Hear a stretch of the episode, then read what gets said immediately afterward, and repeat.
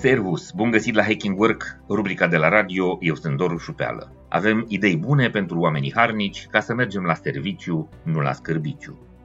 33 de firme din 6 țări au început în februarie 2022 un experiment care a presupus reducerea programului de lucru al tuturor angajaților de la 40 de ore la 32 de ore săptămânal.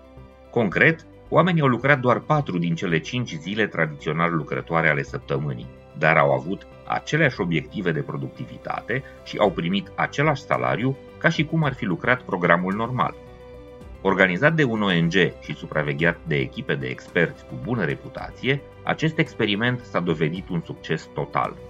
Companiile au fost cel puțin la fel de profitabile, iar oamenii cel puțin la fel de productivi, deși au lucrat doar 80% din timp. În cele mai multe cazuri, firmele implicate au devenit chiar mai profitabile – iar impactul acestei măsuri asupra loialității, sănătății și bunăstării fizice și mentale a angajaților, dar și asupra mediului, a fost unul extraordinar de bun.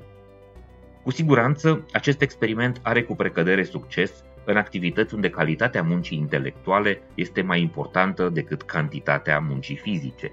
Adică mai degrabă o să vedem un inginer, un arhitect sau un creator de conținut că este la fel de productiv muncind mai puțin dar organizându-se mai bine, decât să credem că un muncitor din producție sau construcții poate realiza norma pentru 40 de ore în 32 de ore fără a beneficia de sprijinul unor noi tehnologii.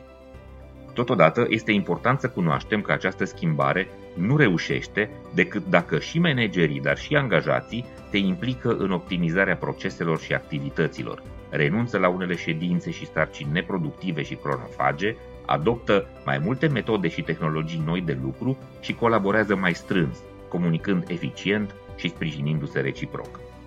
După succesul acestui experiment, alte 100 de firme din lume, care au câteva mii de angajați, s-au declarat pregătite și interesate să adopte această idee revoluționară.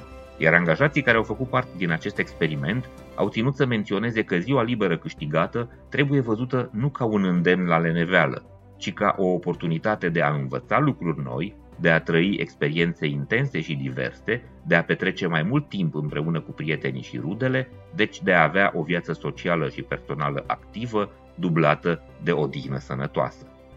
Experimentul recent nu este singular. Multe alte inițiative izolate l-au precedat, cele mai multe fiind de succes – cu siguranță știm prea puține încă despre cum să aplicăm această schimbare, cui se potrivește și în ce domenii ar putea aduce beneficiile cele mai mari. Este un subiect foarte complex și vast, despre care vom discuta și în episodul următor aici la radio. Cert este că pentru mulți oameni, săptămâna de lucru de patru zile este deja o realitate pozitivă. Pentru cei mai mulți însă, este încă un scenariu îndepărtat. Cu cât vom vorbi mai mult despre acest subiect, cu atât sunt mai multe șansele de a descoperi cum ne poate fi de folos în mod concret această idee nouă.